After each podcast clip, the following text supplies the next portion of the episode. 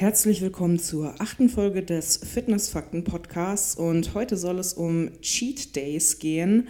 Und passend dazu wird es quasi so ein kleiner Dreiteiler. In dieser Folge werde ich quasi besprechen, was Cheat Days sind, wie die so ablaufen, ob sie Sinn machen und warum sie vielleicht ähm, für fast niemanden eigentlich so wirklich Sinn machen und wo das Problem bei Cheat Days liegt und in der nächsten Folge werde ich dann Refeed Days behandeln, also was das ist, wie sie ablaufen, warum Refeeds durchaus sinnvoll sind und wie sie sich von Cheat Days unterscheiden. Und ähm, genau, in der dritten, also im dritten Teil dazu werde ich vielleicht nochmal eine Gegenüberstellung machen ähm, von Refeed Days versus Cheat Days in Kombination mit meinen eigenen Erfahrungen und was ich jetzt in bestimmten Situationen, also in verschiedenen Ausgangslagen, den Leuten raten würde. Genau, aber in dieser Folge soll es jetzt, wie gesagt, erstmal um Cheat Days gehen. Ähm, Cheat Days hat wahrscheinlich fast schon jeder einmal zumindest gehört, wenn man sich so im Fitnessbereich bewegt, haben in den letzten Jahren sehr an Beliebtheit gewonnen. Und das nicht zuletzt durch diverse Programme oder auch Influencer, die sowas praktiziert und zelebriert haben oder es auch immer noch tun. Und ich persönlich muss sagen, habe nie gezielt Cheat Days gemacht. Allerdings, ähm, ich habe ja bereits schon mal ganz in der ersten Folge darüber gesprochen, dass ich vor zwei Jahren ein Problem mit Binge-Eating hatte und ähm, dass das nicht zuletzt durch eine solche Cheat-Mentalität quasi auch entstanden ist. Ja, aber jetzt erstmal kurz eine Erläuterung für diejenigen, denen das vielleicht noch nichts sagt. Cheat Days sind, wie der Name schon sagt, ähm, ganz blöd übersetzt, Tage, an denen man sich selbst verarscht. Und ich finde, schon da fängt das Problem an. Also ich muss auch sagen, ich stehe dem Ganzen kritisch gegenüber, aber ich werde natürlich trotzdem versuchen, mögliche Vorteile von Cheat Days auch zu thematisieren. Ähm, ja, aber wie gesagt, schon allein an der Stelle, an der man sich selbst verarscht, finde ich es problematisch, denn Cheat Days werden eben so praktiziert, dass man sich quasi einen Tag in der Woche aussucht oder bei manchen ist es auch ein Tag im Monat. Man muss allerdings sagen, bei den meisten ist es so ein Tag in der Woche. Meistens ist es dann irgendwie Samstag oder Sonntag. Und da wird dann quasi alles gefressen, auf was man unter der Woche quasi verzichtet. Ähm, gerade durch ein ziemlich bekanntes Diätprogramm ist es cool geworden, dass man quasi unter der Woche ähm, extrem wenig Kalorien zu sich nimmt und auf alles verzichtet, was auch irgendwie Kohlenhydrate hat. Ich weiß in diesem Programm, zumindest damals, als ich quasi ähm, ja, die Einsicht in dieses Programm mir besorgt habe, war es auch verboten, Karotten und rote Paprika zu essen, weil das einfach zu viele Kohlenhydrate hatte. Und da ist für mich schon sehr fraglich, okay, wenn man sich unter der Woche so ernährt, dass man sogar Gemüse sich verbietet, weil es zu viele Kalorien hat und sich dann am Wochenende aber exzessiv mit Süßigkeiten und Fastfood zustopft, das kann nicht zu einem gesunden Verhältnis zum Essen führen.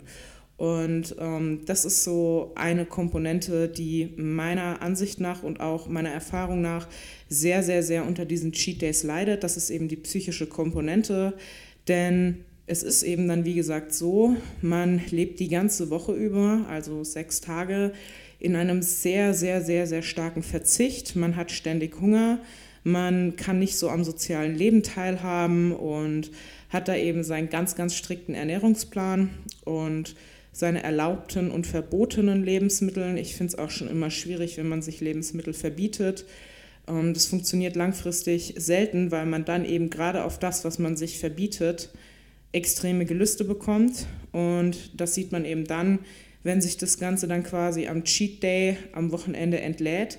Ich weiß, diese Leute fangen dann schon an, quasi montags, nachdem sie am Sonntag gecheatet haben, fangen sie schon an, Sachen einzukaufen, die sie dann am Sonntag drauf wieder essen möchten. Und das sind jetzt wirklich Sachen, die, die so stattgefunden haben, auch in meinem Bekanntenkreis, wo ich mich gefragt habe, was, was geht da eigentlich gerade ab.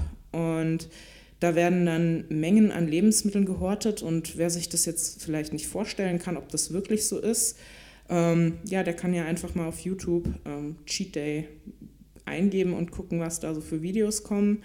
Und dann werdet ihr sehen, dass es durchaus realistisch ist, dass sich dann Menschen an solchen Cheat Days 10.000, 15.000, 20.000 Kalorien reinballern, die teilweise dann schon irgendwie um 4 Uhr morgens oder 3 Uhr morgens quasi mitten in der Nacht aufstehen, um mehr Zeit zum Essen zu haben. Und das ist einfach ein Verhalten, was bei vielen, nicht bei allen, aber was bei vielen langfristig definitiv in einer Essstörung enden kann und was auch definitiv nicht zu einem gesunden Verhältnis und Essverhalten führt. Und das ist auch was, was bei ganz, ganz vielen eben zu Binge-Eating führt. Eben dadurch, dass man sich angewöhnt, in kurzer Zeit extrem schnell, extrem viel zu fressen, ähm, wird diese Angewohnheit sehr, sehr schnell manifest und dann bleibt es eben nicht nur bei einmal die Woche und so war es eben bei mir auch. Ich habe dann gesagt, ja, okay, du gönnst dir jetzt mal was. Und ähm, dann wurde halt aus, man gönnt sich mal was, ja, okay, komm, du kannst dir das erlauben, und äh, du machst jetzt hier If It Fits Your Macros. Und wenn man dann durch If It Fits Your Macros anfängt, sich selbst zu verarschen und in sich reinstopft und das dann mit einer Ernährungsform rechtfertigt, die so gar nicht angedacht war.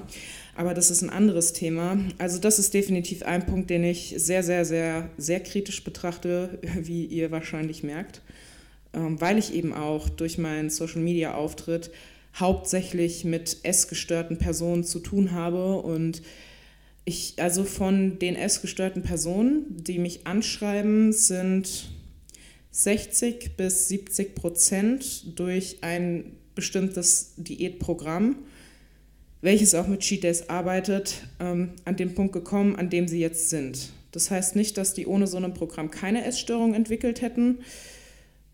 Ich kann aber eben auch ähm, nicht abstreiten, dass ich davon ausgehe, dass es bei vielen quasi sich erst so krass manifestiert hat, dadurch, dass dieses Programm oder auch andere Programme halt ein solches Essverhalten forcieren. Ja, und der nächste Punkt bei Cheat Days ist ähm, einer, der jetzt nicht so dramatisch klingt, aber auf Dauer ziemlich ärgerlich sein kann, und zwar der, dass man sich seine Wochenbilanz extrem schnell kaputt machen kann und deshalb nicht abnimmt, obwohl man die ganze Woche über hungert. Wenn wir jetzt von jemandem ausgehen, der täglich 3000 Kalorien verbraucht und die Woche über 2000 Kalorien isst, also das heißt, die Person hat dann an diesen sechs Tagen 6000 Kalorien eingespart und würde eigentlich quasi gut abnehmen. Und dann macht sie am Sonntag einen Cheat Day und stopft sich an dem Tag 10.000 Kalorien rein.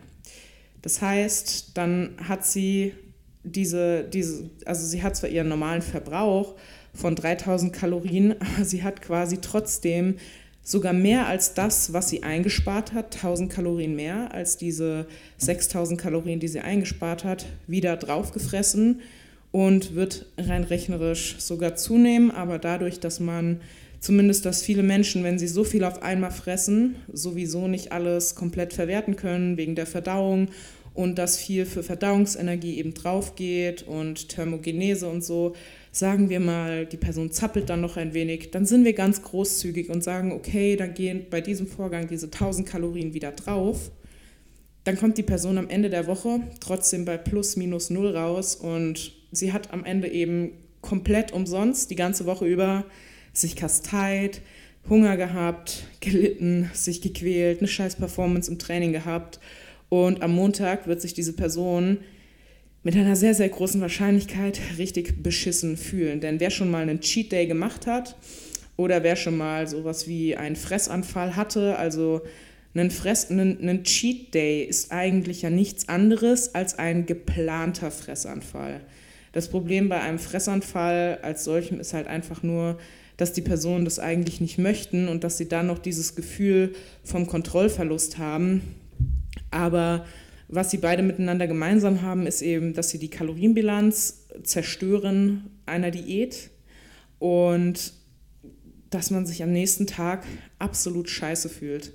Man sieht auch absolut scheiße aus. Also Ähm, es ist so ein wenig, als, als hätte man sich geschlagen. Man zieht dann überall Wasser, auch im Gesicht, die Augen laufen zu, man ist total aufgedunsen, man ist total aufgebläht und hat Verdauungsprobleme und man, man fühlt sich eigentlich so, als hätte man einen Kater. Die Haut tut auch richtig weh und ist so druckempfindlich und man hat Kopfschmerzen. Also es ist wirklich sehr, sehr gut zu vergleichen mit einem richtig beschissenen Kater nach einem richtig beschissenen Suffabend. Und ich verwende sehr oft das Wort beschissen, weil ihr merkt, meine Einstellung dazu ist echt nicht so gut, weil ich eben einfach ähm, über diese vielen Jahre, die ich jetzt auch schon mit Essgestörten ähm, Kontakt quasi durch meinen Social-Media-Auftritt habe, da einfach extrem schlechte Erfahrungen gesammelt habe und durch mein, meine eigene Binge-Eating-Erfahrung natürlich weiß, wie schlimm man sich nach sowas allein körperlich fühlt. Von der Psyche möchte ich jetzt gar nicht anfangen. Und es wird ja auch oft gesagt, man soll Cheat Days machen in der Diät. Und das ist halt, wie ihr seht, allein aus Sicht der Kalorienbilanz nicht sinnvoll. Und wenn wir uns an die vorletzte Folge zurückerinnern, in der ich, oder war das die letzte Folge? Ich glaube, das war die letzte, die letzte Folge zurückerinnern, in der ich von ähm, Anpassungen des Körpers in der Diät gesprochen habe, also dem vermeintlich eingeschlafenen Stoffwechsel, dann wissen wir, es gibt Anpassungen und dann wissen wir auch, wir können diesen Anpassungen etwas entgegenwirken, aber nicht durch Cheat Days. Also Cheat Days leisten dort absolut gar keinen Beitrag und es macht überhaupt gar keinen Sinn, am Punkt einer Diät zu sagen, hey, ich mache jetzt einen Cheat Day. So, aber zum Schluss möchte ich jetzt noch mal sagen, wann macht ein Cheat Day Sinn? Ein Cheat Day macht für die Person Sinn, die sich von Natur aus entweder nicht so krass überfressen können. Das heißt, es gibt auch einfach Menschen, die essen eine bestimmte Menge an Junkfood und sind dann satt und zufrieden und möchten auch nicht mehr. Allerdings sind das eben verschwindend wenige, aber auch ich kenne solche Menschen. Und äh, dann gibt es noch die Leute, die sagen, ich möchte einen kontrollierten Cheat Day machen. Also ich möchte jetzt irgendwie zum All-You-Can-Eat-Buffet gehen, aber ich esse da eben, ähm, ich esse da durchaus mehr und ich, ich achte da auch nicht auf die Kalorien. Aber ich gehe dann nicht noch nach Hause und baller mir danach noch zwei Pizzen und zwei Ben Jerry's und äh, irgendwie noch 500 Gramm Reese's Peanut Butter Cups und ein Glas Nutella. So. Diese zwei Personen, also die, die gar nicht so viel essen können und die, die das Ganze kontrolliert machen möchten, die können tatsächlich sagen, hey, okay, ich möchte mir das jetzt einfach gönnen, ich möchte abschalten und ich weiß auch, dass das, was ich heute esse, weil es halt einfach ähm, Schrott und Junk ist, keinen Beitrag zu meiner Diätperformance leisten wird, aber es leistet einen positiven Beitrag zu meiner Psyche, weil ich so einfach mal abschalten kann. Und ich bin mir auch bewusst, dass ich mit diesem Tag ähm, irgendwie das Kaloriendefizit von dieser Woche kaputt machen kann und dann halt länger diäten muss. Dann sage ich, hey, okay, dann go for it. Und ähm, wenn wir das aus dem Gesichtspunkt betrachten, das habe ich tatsächlich auch schon oft gemacht dass ich einfach gesagt habe, hey, krass, ich hatte diese Woche voll die guten Erfolge in der Diät. Ähm, es ist viel besser gelaufen, als ich eigentlich geplant hatte. Meine Form ist viel besser, als ich dachte. Ähm, ich wurde eingeladen zum All-You-Can-Eat Asia-Buffet. Ja, dann mache ich das natürlich. Und dann ähm, achte ich da auch nicht drauf, ob ich jetzt irgendwie meine Kalorien überschieße, weil das passiert beim Asia-Buffet immer, auch wenn man irgendwie, so wie ich, einen sehr hohen Kalorienverbrauch hat von 3500, 4000 Kalorien ähm, ich ich sage nur Sushi und Reis und Erdnusssoße und Kuchen und Eis. Also, und das, das kann man sich auch, wenn man keinen Tag X hat, auf jeden Fall mal gönnen. Nur man sollte dann nicht, wie ich zum Beispiel früher, daheim noch so weiter essen, wie ich beschrieben hatte, weil das kann dann ganz schnell nach hinten losgehen. Aber wenn man da ein gesundes Maß finden kann, und das ist wahrscheinlich auch so ein, ein Stück weit Erfahrungssache und äh, Learning by Doing, dann ja. Nur man muss halt echt aufpassen, dass es nicht irgendwie in so eine krankhafte Richtung abrutscht, dass man mit sowas anfängt und dann die ganze Woche krass hungert und das ganze Leben sich eigentlich nur darum dreht, dass man auf den Sonntag oder wann auch immer man seinen Cheat Day macht, hinbangt. Dass man quasi denkt, okay, jetzt noch vier Tage, jetzt noch drei Tage, jetzt noch zwei Tage, bald ist es soweit, weil darum sollte sich das Leben definitiv nicht drehen, meine Freunde. Und ähm, ja, das, das waren auch schon so meine, meine 15 Minuten zum Thema Cheat Day. In der nächsten Folge werde ich euch ähm, beschreiben, was denn Refeed Days sind und wie man die anwendet und ja, wie es dann weitergeht, ob es dann noch einen dritten Teil zu dieser Reihe gibt oder ob wir dann schon ein komplett neues Thema anschneiden, das werden wir dann sehen. Ich danke euch jetzt schon für euer ganzes großartiges Feedback und entschuldige mich, wenn Nachrichten in meinem Instagram-Postfach untergehen. Ich habe tatsächlich schon viel mehr bekommen, als ich dachte. Auch von Leuten, die vorher nicht auf mein Profil, also die mir noch nicht auf Instagram gefolgt sind. Das heißt, wir schlagen echt schon Wellen. Ähm, und dann denke ich mir, ja, beantwortest die Nachricht in einer Stunde und dann sind schon so viele Nachrichten wieder reingekommen. Dann ärgere ich mich, dass ich es nicht direkt gemacht habe und finde die Nachrichten nicht wieder. Das heißt, äh, wem das passiert ist, einfach nochmal einen Punkt schicken, also ohne Text, nur einen Punkt, dann rutscht eure Nachricht wieder hoch und äh, dann hoffe ich, dass ich sie diesmal sehe. Und ansonsten auch vielen, vielen Dank an jeden, der sich die Zeit nimmt, mir eine iTunes-Rezension zu schreiben. Das ist richtig geil, denn durch Bewertungen und Rezensionen wird dieser Podcast anderen Leuten empfohlen und angezeigt. Und das ist echt cool, weil ich denke, ähm, es ist wichtig, dass man so viele Leute wie möglich erreicht, bevor sie eben in irgendeine falsche Richtung abdriften, denn das ist gerade in der Fitnessszene echt einfach, wenn man auf die falschen Leute stößt.